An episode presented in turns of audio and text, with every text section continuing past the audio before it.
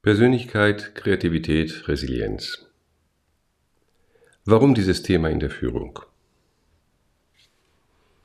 Persönlichkeit ist die individuelle Signatur und das Hauptinstrument, mit der eine Führungsperson andere Personen führt. Unterschiedliche Persönlichkeiten erleben unterschiedlich und verhalten sich unterschiedlich. Und die Diversität der Persönlichkeiten stellt hohe Anforderungen an die Führungsperson. Zugleich sind die Anforderungen an unsere Kreativität und Resilienz, beides prominente Eigenschaften unserer Persönlichkeit, gerade in einer Zeit sich beschleunigender Innovationen sehr hoch. In diesem Kapitel möchte ich zeigen, wie eine Führungsperson einerseits für ihre Persönlichkeitsentwicklung, Kreativitätsentfaltung und Resilienzstärkung sorgen und andererseits auch selbst ein Faktor für Persönlichkeitsentwicklung, Kreativitätsentfaltung und Resilienzstärkung für Ihr Umfeld sein kann. Ich erinnere mich an den zweiten klinischen Abschnitt im Medizinstudium, Vorlesung Kinderheilkunde. Unser Professor stellt uns eine junge Mutter mit ihrem Frühchen vor. Nach einer schweren Zeit stehen die beiden kurz vor ihrer Entlassung. Wir hören von der jungen Mutter die Krankheitsgeschichte, vom Professor Diagnostik und Therapieverlauf und stellen unsere Fragen. Bevor nun die Mutter mit ihrem Kind den Hörsaal verlässt, fragt uns der Professor nach unseren Empfehlungen an die Mutter. Wir überbieten uns an treffenden und wahrscheinlich auch weniger treffenden Empfehlungen und er lässt uns eine Weile Doktor spielen. Dann sagt er ganz ruhig, alles richtig, alles gut, ich gebe der jungen Mutter, ich gebe jeder Mutter einen Rat. Als erstes achten Sie gut auf sich selbst. Genau darum geht es mir bei Persönlichkeit, Kreativität, Resilienz. Denn nicht nur jede Mutter und jeder Vater muss auf sich achten, sondern jede Führungsperson, jede Unternehmerin, jeder Unternehmer, jeder einzelne von uns. Immer wieder mache ich die Erfahrung, dass Führungspersonen, intelligente, kreative und erfolgreiche Menschen nicht wirklich an sich denken. Sie denken an ihr Unternehmen, ihre Mitarbeitenden, ihre Kunden, sie denken an ihre Familie, pflegen Freundschaften. In ihrer freien Zeit entspannen sie sich bei interessanten Hobbys, verwöhnen sich mit Kunst, Kultur und Genuss. Und das ist alles wunderbar. Doch eines vernachlässigen sie regelmäßig, sich selbst zum Gegenstand ihrer eigenen Aufmerksamkeit zu machen und sich selbst immer mal wieder zu fragen, wie geht es mir? Einer meiner ersten Klienten, es ist viele Jahre her, war ein Rechtsanwalt kurz nach seiner Ernennung zum Partner einer großen internationalen Sozietät. Die Komplexität und das Prestige seiner Aufgabe waren überaus motivierend ebenso wie sein Salär und äh, der Respekt seiner Umgebung. Und dennoch fühlte er sich körperlich überlastet, emotional überfordert und er fühlte sich seine Familie, seine Arbeit und vor allem sich selbst fremd. Er hatte sich monatelang bis anhin immer wieder gefragt, warum. Doch das Warum immer nur auf Beruf, Karriere und Familie bezogen. Erst als er seine eigene Person ins Blickfeld rückte, seine Intelligenz, seine Kompetenzen, seine Sinngebung und seine Emotionen, konnte er kreative Ansätze finden und seinen Weg wirklich reflektieren und so wesentliche Aspekte neu definieren. Das heißt, die Frage, wie geht es mir im so verstandenen Sinne, öffnet die Tür zur Entfaltung der Persönlichkeit, zur Aktivierung der Kreativität und zur Stärkung der Resilienz. Ob er seinen Karriereweg gewechselt hat oder nicht, ist übrigens hier völlig irrelevant, denn es geht ohnehin nicht darum, gleich wegzugehen, wenn etwas nicht passt, sondern zu schauen, was nicht passt, warum es nicht passt und, wenn es geht, eine neue Passung zu finden. Ich sehe im Wesentlichen drei Gründe, weswegen Reflexion über die eigene Persönlichkeit vernachlässigt wird. Erstens einseitige Erziehung zur Effizienz. Vor wenigen Monaten sagte mir eine Studentin, Ich kann nicht anders denken als gib mir ein Problem, ich gebe dir die Lösung. Reflexionsschleifchen sind uncool. Und so ähnlich erlebe ich es auch bei sehr vielen Führungspersonen und Führungsgremien. Es wird keine Mühe gescheut, wenn es um die Analyse des Geschäftlichen geht. Aber es wird sehr wenig Zeit in die Selbstreflexion investiert. Wir werden gleich sehen, dass man das eine tun kann, ohne das andere zu lassen. Zweitens, ein weiterer Grund zur Vernachlässigung der Selbstreflexion, den ich immer wieder höre, ist die Sorge, entweder Unangenehmes zutage zu fördern oder die eigene Standfestigkeit zu beschädigen und sich selbst zum Zauderer oder zur Zauderin zu machen. Diese Sorge wiederum erweist sich nahezu immer als unbegründet. Und der dritte Grund, nun ja, es ist nicht leicht, sich selbst auf die Schliche zu kommen. Es ist mühsam, persönliche Wesenszüge zu hinterfragen, und es ist noch schwerer, sich zu verändern, selbst wenn man es will. Und darüber hinaus gibt es keine technische Vorlage für Selbstreflexion. Kürzlich hatte ich ein Offsite mit einem Führungskreis. Bei der Eröffnung fragte eine der Führungspersonen sehr direkt, warum wir denn eigentlich Zeit, Zitat, auf sowas wie heute verwenden, wo doch, Zitat, unsere Schreibtische und Kalender voll sind. Es war ausgerechnet eine Führungsperson, die zwar fachlich respektiert war, deren Führungsstil aber von Peers und Mitarbeitenden als ziemlich problematisch galt. Menschen, die nicht im Sinne der Selbstfürsorge an sich denken, gehen das Risiko ein, hinter ihren Möglichkeiten zu bleiben, Kreativität einzubüßen und an Lebensqualität zu verlieren.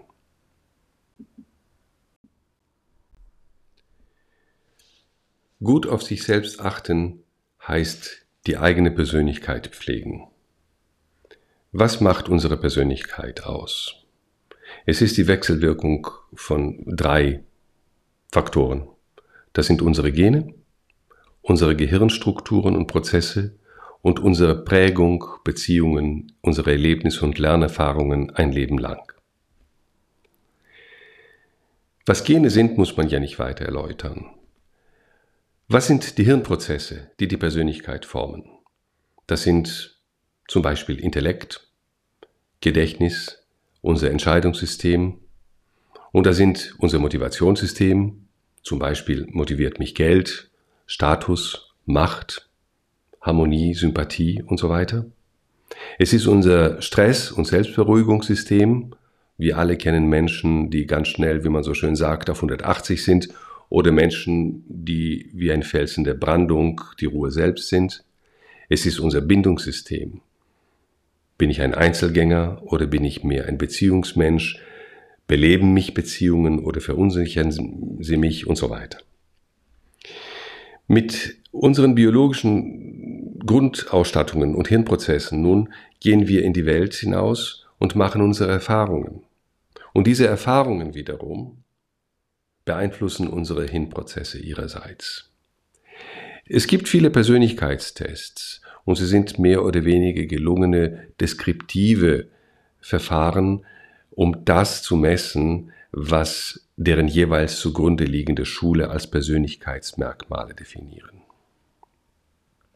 Unser Persönlichkeitskern ist im Wesentlichen unveränderbar. Aber durch die beschriebene Wechselwirkung von unseren Strukturen und Prozessen und unseren Lern- und Beziehungserfahrungen gibt es immer wieder Prozesse, bei denen unsere Persönlichkeit zwar im Kern gleich bleibt, aber sich immer weiterentwickelt durch Lernen. Und so bleibt die Gesamtpersönlichkeit in weiten Teil ein Leben lang formbar.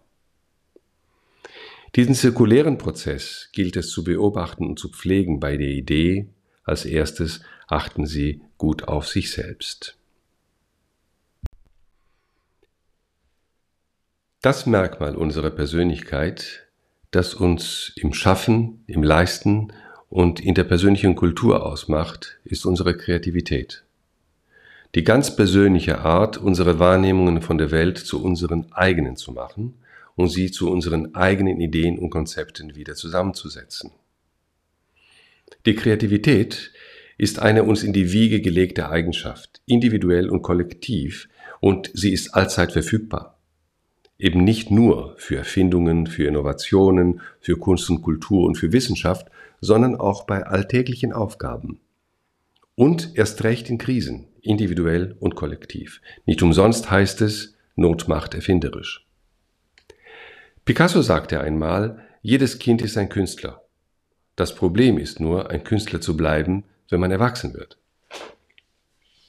Nun, es ist nicht erforderlich, ein kreatives Genie zu sein, um Erfolg zu haben. Es reicht, wenn jede und jede von uns ungehindert die eigene Art und den eigenen Grad der Kreativität frei entfaltet.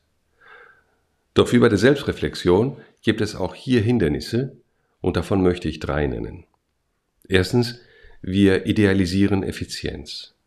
Unsere Curricula in der Schule, Universitäten, MBAs, in den Führungskurricula der Konzerne bilden in erster Linie hocheffiziente Problem Problemlöserinnen aus und vermeiden größere Ausflüge in die individuelle Kreativität.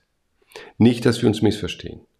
Effizienz ist von unschätzbarem Wert und es macht auch große Freude, Probleme effizient und elegant zu lösen. Aber es ist unabdingbar für die Entwicklung unserer Kreativität, an den richtigen Stellen das lineare Denken von Ursache und Wirkung, von Problem und Lösung einmal zu verlassen und uns zu fragen, was wäre wenn? Zweitens, Kreativität ist ein Spiel. Ein Spiel mit vielen Fehlversuchen und oft ohne unmittelbar brauchbare Ergebnisse. Und Fehler wiederum werden stigmatisiert und sind mit Beschämung und Versagensangst verbunden. Und da neigen wir oft zur sicheren Seite, zu bekannten Lösungen und wagen nicht genug. Und somit bleiben wir unter den Möglichkeiten unserer eigenen Kreativität. Drittens, kreative Menschen sind anstrengend, zumindest sehr oft, weil sie unkonventionell denken und handeln. Natürlich schlummert nicht in jedem schwierigen Mitmenschen ein verkanntes kreatives Genie, aber ich kenne einige mittlerweile sehr erfolgreiche, hochbegabte Menschen, die am Anfang ihrer Karriere oder auch unterwegs beinahe aussortiert worden wären, weil sie schräg oder anstrengend oder unangepasst waren. Die Kreativität, wenn man ihr die Ehre lässt, ist also ein Merkmal unserer Persönlichkeit, das erstens in unseren Leistungen wirkt, zweitens ebenso produktiv auf die eigene Persönlichkeit rückwirkt und, wie wir gleich sehen werden, drittens ist Kreativität zugleich ein ganz wesentlicher Resilienzfaktor. Resilienz. Es ist die Resilienz, die uns einmal öfter aufstehen lässt, als wir hingefallen sind. Die Eigenschaft, die uns Widrigkeiten, Rückschläge und sogar Beschädigungen überstehen lässt. Die Wirkfaktoren der Resilienz sind vielfach untersucht und werden aktuell international an mehreren medizinischen Zentren für körperliche und seelische Gesundheit studiert. Die wichtigsten Faktoren sind Selbstfürsorge, soziale Gemeinschaft, Sinn und Bedeutung, Kreativität, positive Lebenseinstellung und Selbstwirksamkeit. Die Selbstfürsorge in körperlicher, mentaler und sozialer Hinsicht, also die Grundidee meines Vortrags. Als erstes achten Sie gut auf sich selbst. Hier besteht ein starker Bezug von Persönlichkeitsentwicklung und Resilienzstärkung. Der zweite Faktor, den ich erwähnte, soziale Gemeinschaft. Bei der Selbstfürsorge geht es nämlich nicht um Abschottung und Egoismus, sondern die Gemeinschaft mit anderen wird als essentieller Faktor für unsere Persönlichkeitsentwicklung, unsere Kreativität und unsere Resilienz aufgefasst. Individuen und Gemeinschaften hängen voneinander ab, inspirieren und stärken sich gegenseitig. Natürlich im positiven Fall. Negative Fälle gibt es auch, aber ich beschränke mich hier für unsere Zwecke heute auf den positiven Fall. Der dritte Faktor Sinn und Bedeutung. Sinn ist das, wofür man, salopp gesagt, Tag für Tag morgens aufsteht. Wenn wir wissen, dass wir dieses eine tun, weil dieses eine für uns Sinn und Bedeutung hat, überstehen wir viel besser Widrigkeiten und Rückschläge. Kreativität, sie lässt uns in schwierigen und auch scheinbar ausweglosen Situationen erfinderisch sein und lässt uns frühere Erfahrungen zu neuen Konzepten rekombinieren. Der fünfte Faktor ist die positive Lebenseinstellung. Optimismus, positive Gedanken, positive Gefühle. Damit meine ich nicht etwa ein triviales Think Positive oder ein oberflächliches Alles wird gut, sondern einen begründeten Rückgriff auf eigene Ressourcen und Kompetenzen, kurz Gründe, um das Leben mit Zuversicht anzugehen. Als letztes Selbstwirksamkeit. Jetzt, nachdem wir die Persönlichkeit beleuchtet haben, ihre Energiequelle sozusagen, die Kreativität und ihren Anker, die Resilienz, und nachdem wir auf die positive Einstellung eingegangen sind, möchte ich auf eine wunderbare Verstärkungsschleife eingehen. Wenn sich nämlich Resilienz und Kreativität verstärken und in ihrem Zusammenspiel das ergeben, was wir als Selbstwirksamkeit erleben. Selbstwirksamkeit ist nämlich ihrerseits ein sehr wichtiger Resilienzfaktor und im Übrigen einer der prominentesten Glücksfaktoren unseres Gehirns. Ich hoffe, ich konnte Ihnen die Zusammenhänge und Vorzüge der Pflege von Persönlichkeit, Kreativität und Resilienz nahebringen. Nämlich erst eine gut gefestigte, kreative und resiliente Persönlichkeit kann ihrerseits ein Resilienz- und Kreativitätsfaktor für ihr Umfeld sein. Konsequenzen. Wie wir gesehen haben, ist jede Persönlichkeit anders. Deshalb gibt es für Kreativitätsentwicklung, für Resilienzstärkung und Persönlichkeitspflege keine Toolbox, die für alle die gleiche Gültigkeit haben kann. Jede Persönlichkeit nämlich hat ihre individuellen Fragen an die Welt und muss ihre individuellen Antworten darauf selbst finden. Aber als Take-Home-Message möchte ich Ihnen doch einen generellen Rahmen mitgeben, der sich im Alltag bewährt hat und der gut anwendbar ist. Es sind vier Dinge. Erstens gelassene Aufmerksamkeit, zweitens Reflexion, drittens Verbindungen für Austausch und viertens Spiel.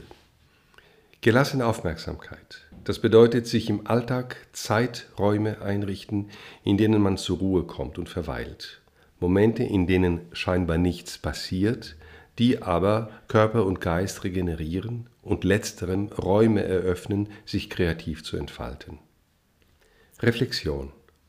Gelassenes, nicht wertendes, konkretes Schauen nicht als unproduktive Nabelschau, sondern mit wachem Blick auf die eigenen Bedürfnisse und auf die eigene Sinngebung vor dem Hintergrund der eigenen Realität. Was ist, was will ich, was kann ich? Drittens, Verbindungen für Austausch. Mit einer oder mehreren Personen, auf deren Integrität man sich verlassen kann. Das ist eine hervorragende Methode für einen sinnvollen Austausch auf Augenhöhe. Und viertens, Spiel. Das heißt, Bekanntes mit neuen Augen sehen, vermeintlich Selbstverständliches in Frage stellen, im scheinbar Eindeutigen die Mehrdeutigkeit erkennen, Neues ausprobieren, ohne Scham und ohne Furcht vor Fehlern. In unserem viertägigen Blogseminar werden wir Zeit haben, detailliert und individualisiert auf diese Fragen einzugehen.